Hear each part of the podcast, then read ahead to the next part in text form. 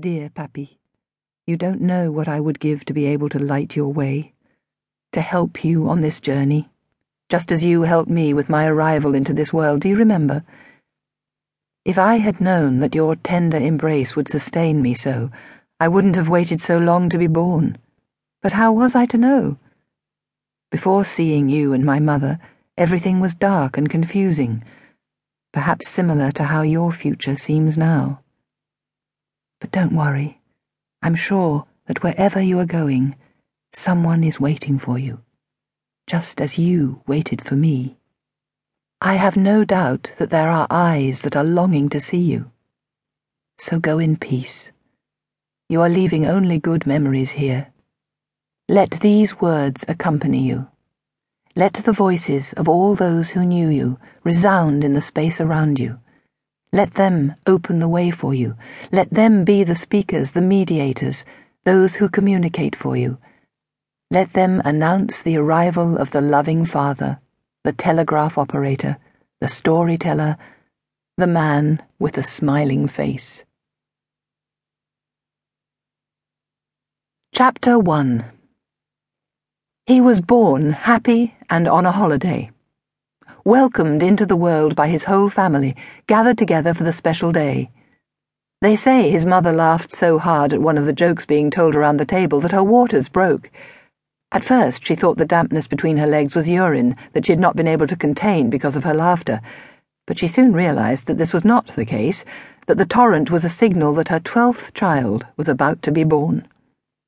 Still laughing, she excused herself and went to her bedroom. As she had gone through eleven previous deliveries, this one took only a few minutes, and she gave birth to a beautiful boy who, instead of coming into the world crying, entered it laughing. After bathing, Dona Jesusa returned to the dining room. Look what happened to me, she announced to her relatives. Everyone turned to look at her, and, revealing the tiny bundle she held in her arms, she said, I laughed so hard, the baby came out. A loud burst of laughter filled the dining room, and everyone enthusiastically applauded the happy occasion. Her husband, Librado Chi, raised his arms and exclaimed, Que jubilo! What joy! And that was what they named him. In truth, they could not have chosen a better name. Jubilo was a worthy representative of joy, of pleasure, of joviality. Even when he became blind many years later, he always retained his sense of humour. It seemed as if he had been born with a special gift for happiness, and I don't mean simply a capacity for being happy, but also a talent for bringing happiness to everyone around him. Wherever he went, he was accompanied by a chorus of laughter. No matter how heavy the atmosphere, his arrival, as if by magic, would always ease tension, calm moods, and cause the most pessimistic person to see the brighter side of life, as if, above all else, he had the gift of bringing peace. The only person with whom this gift failed him was his wife, but that isolated case constituted the sole exception to the rule. In general, there was no one who could resist his charm and good humour.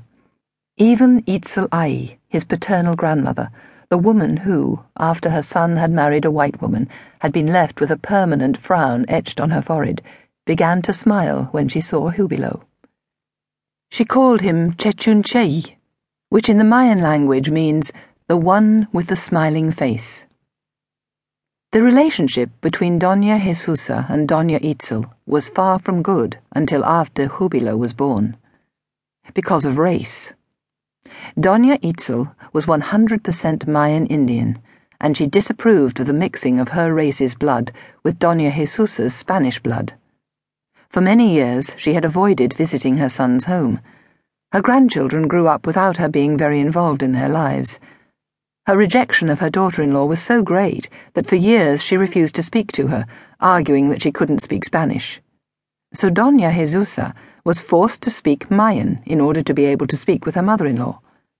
But she found it very difficult to learn a new language while raising twelve children, so communication between the two was sparse and of poor quality.